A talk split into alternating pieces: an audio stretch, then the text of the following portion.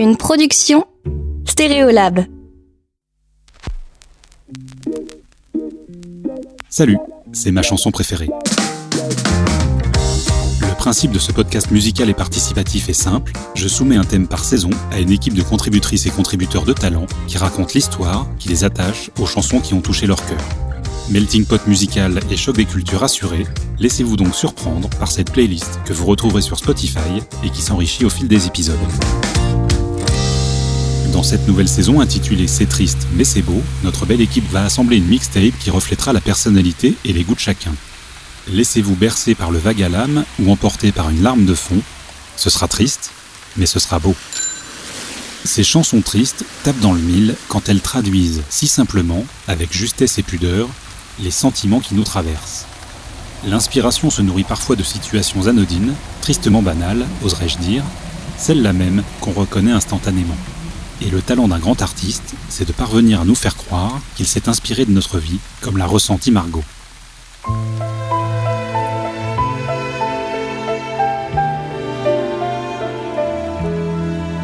Ma fille, mon enfant, je vois venir le temps où tu vas me quitter. Pour changer de saison, pour changer de maison, pour changer d'habitude. C'est triste mais c'est beau parce que c'est le genre de chanson qui vous procure le sentiment d'avoir été écrite pour vous, et vraiment rien que pour vous, au point qu'on se demande comment l'interprète peut savoir ce qui se passe dans notre vie à ce moment-là.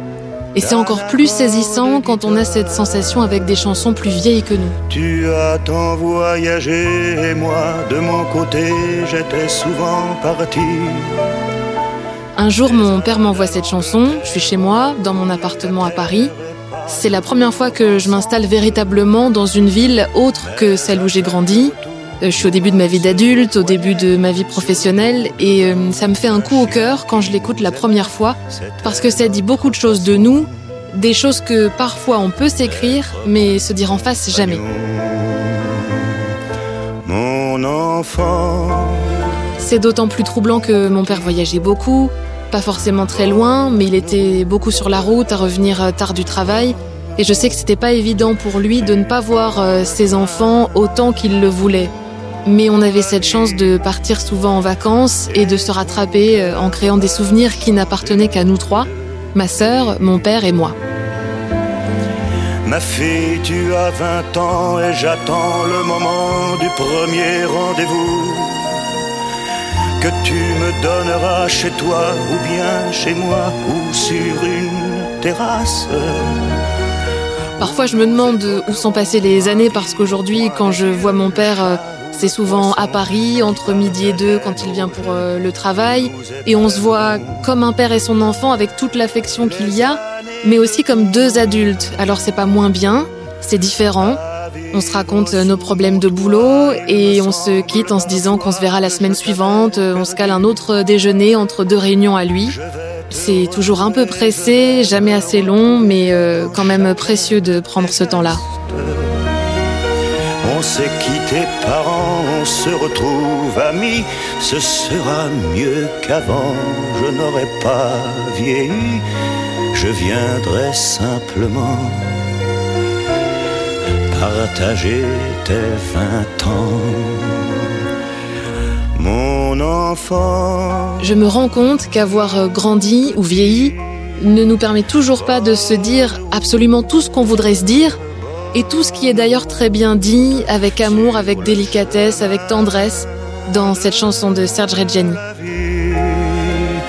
Nos deux cœurs vont changer de pays.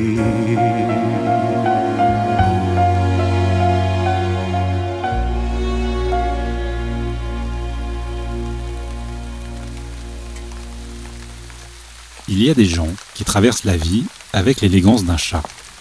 Jérémy est de ceux-là, de ces garçons qui, même dans leurs excès, trouvent une issue de secours et retombent sur leurs 4 pattes sans faire de bruit, regagnant leur foyer en se disant que, cette fois, c'est pas passé loin.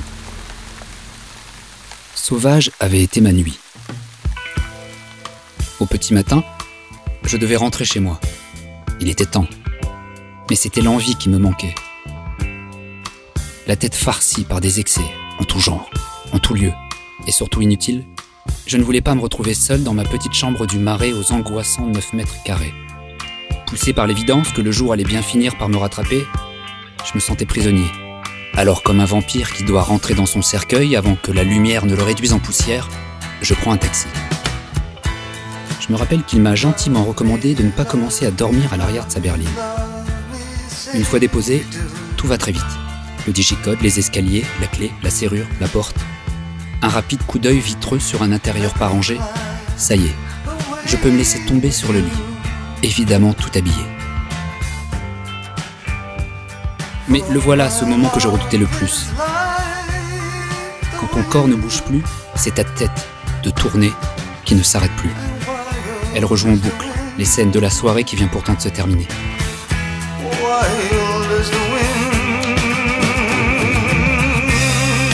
Ça danse, ça fume, ça crie.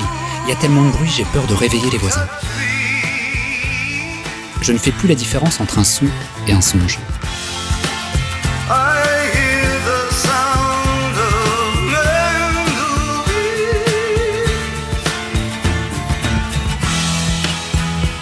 Mais ce que je comprends trop bien, c'est la définition du mot solitude. C'est quand ton corps se trouve à un endroit où ton esprit ne veut pas. Alors sans raison, instinctivement, pour apaiser la tension et le son intérieur, j'allume tant bien que mal ma chaîne hi-fi. Rappelons qu'à cette époque, pas si lointaine pourtant, n'existait pas encore YouTube et les écrans intelligents. Dans le lecteur, un CD de Bowie, son best-of. Moi, je suis toujours pas au mieux. Alors j'appuie sur Play. You know your life, it's hell. Et dès les premiers accords métalliques de guitare, je suis projeté dans un pays dont Bowie serait le dieu vivant, le dieu du vent. Il fait passer dans mon appartement un souffle froid, mais rassurant. En fait, Bowie a un message pour moi. Allez, n'aie pas peur d'être triste. Accepte-le et tu verras la beauté.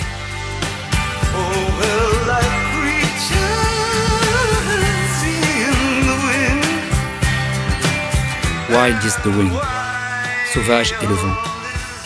Ça y est, je vois maintenant le vent dans tes cheveux, le vent sur la mer, sur les blés, dans la cour d'école, dans mes souvenirs.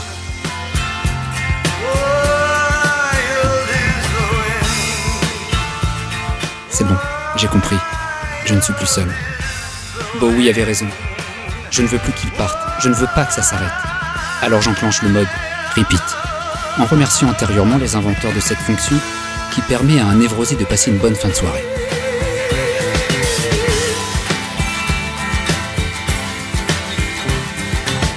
Et même avec la lumière du jour qui maintenant me regarde et semble me juger pour mes excès, ça y est, comme par magie, mes yeux s'inclinent enfin devant la beauté de la musique. Repeat. Repeat. Repeat. Repeat.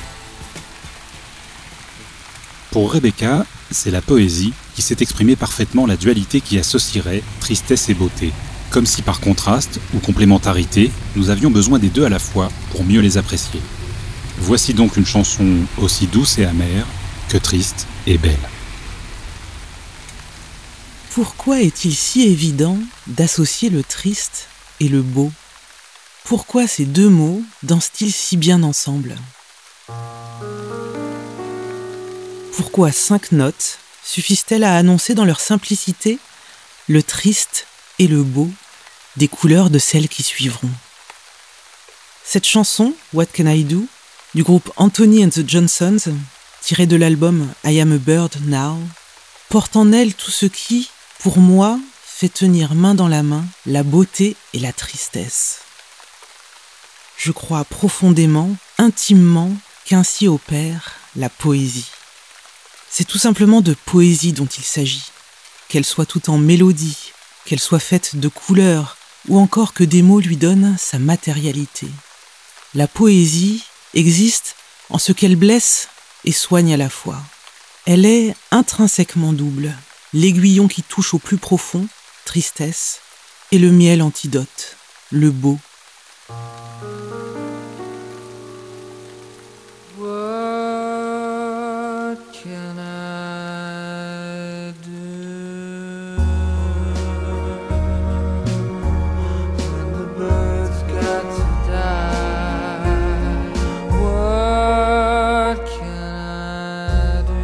Cette dualité, à vrai dire, je la cherche partout, de l'est à l'ouest, à chaque course du soleil. Une fin continuelle de poésie est posée silencieusement, mais gourmande, en mon ventre. Oh, je sais que je ne suis pas la seule. J'en ai peut-être seulement plus conscience que d'autres. Sans elle, sans la poésie, que pourrais-je faire ?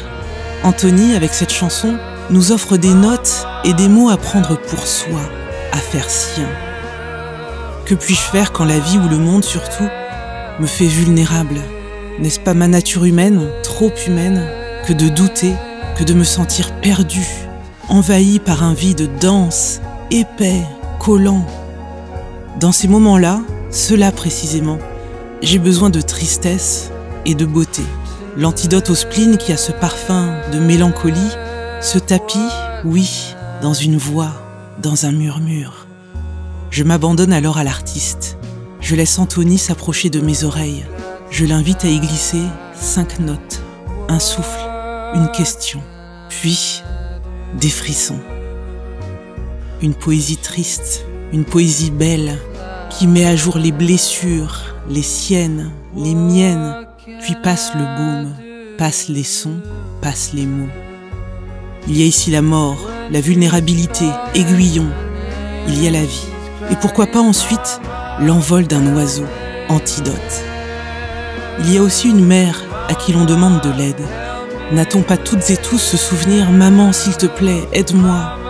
C'est parfois un souvenir lumineux, parfois une réminiscence froide, triste, mais toujours avec ce même goût du temps révolu, qui jamais ne revient et que la poésie sait si bien dessiner. Dis-moi Antony, what can I do ? Rien. La poésie me rappelle que le temps est partout, devant aussi, surtout. Lui seul touche l'horizon. On ferme les yeux dans la tristesse et on les ouvre, à nouveau, face au beau, face à cette immensité qui se tend devant, grâce à ses mots, grâce à ses sons. Antony, what can I do? Tout. Un grand merci à Margot, Jérémy et Rebecca d'avoir participé à ce nouvel épisode de ma chanson préférée. Margot travaille dans une grande et belle maison, ronde, et avec son fiancé Thomas, elle anime l'excellent podcast Backstage qui braque les projecteurs sur les femmes et les hommes de l'ombre qui font la culture. Jérémy présente le podcast « Sens de la visite ». C'est un peu comme ma chanson préférée, mais avec des œuvres d'art dans des musées. Alors suivez le guide. Le nouveau podcast de Rebecca, « Une boussole pour les temps qui courent », s'arrête sur un livre qui traite d'un sujet de société pour nourrir notre curiosité de comprendre le monde dans sa complexité. Vous trouverez les liens vers les podcasts des uns et des autres dans les notes de cet épisode et toutes les chansons dans la playlist Spotify. Vous pouvez suivre ma chanson préférée sur Instagram, Twitter et Facebook. Et si vous aimez ce podcast, montrez-le sur votre application d'écoute favorite. Un abonnement, 5 étoiles et un commentaire sont très importants pour qu'il puisse être découvert par d'autres auditeurs. Et surtout, parlez-en autour de vous. Merci pour votre écoute. Je vous donne rendez-vous dans 2 semaines pour un nouvel épisode. D'ici là, prenez soin de vous et de vos oreilles.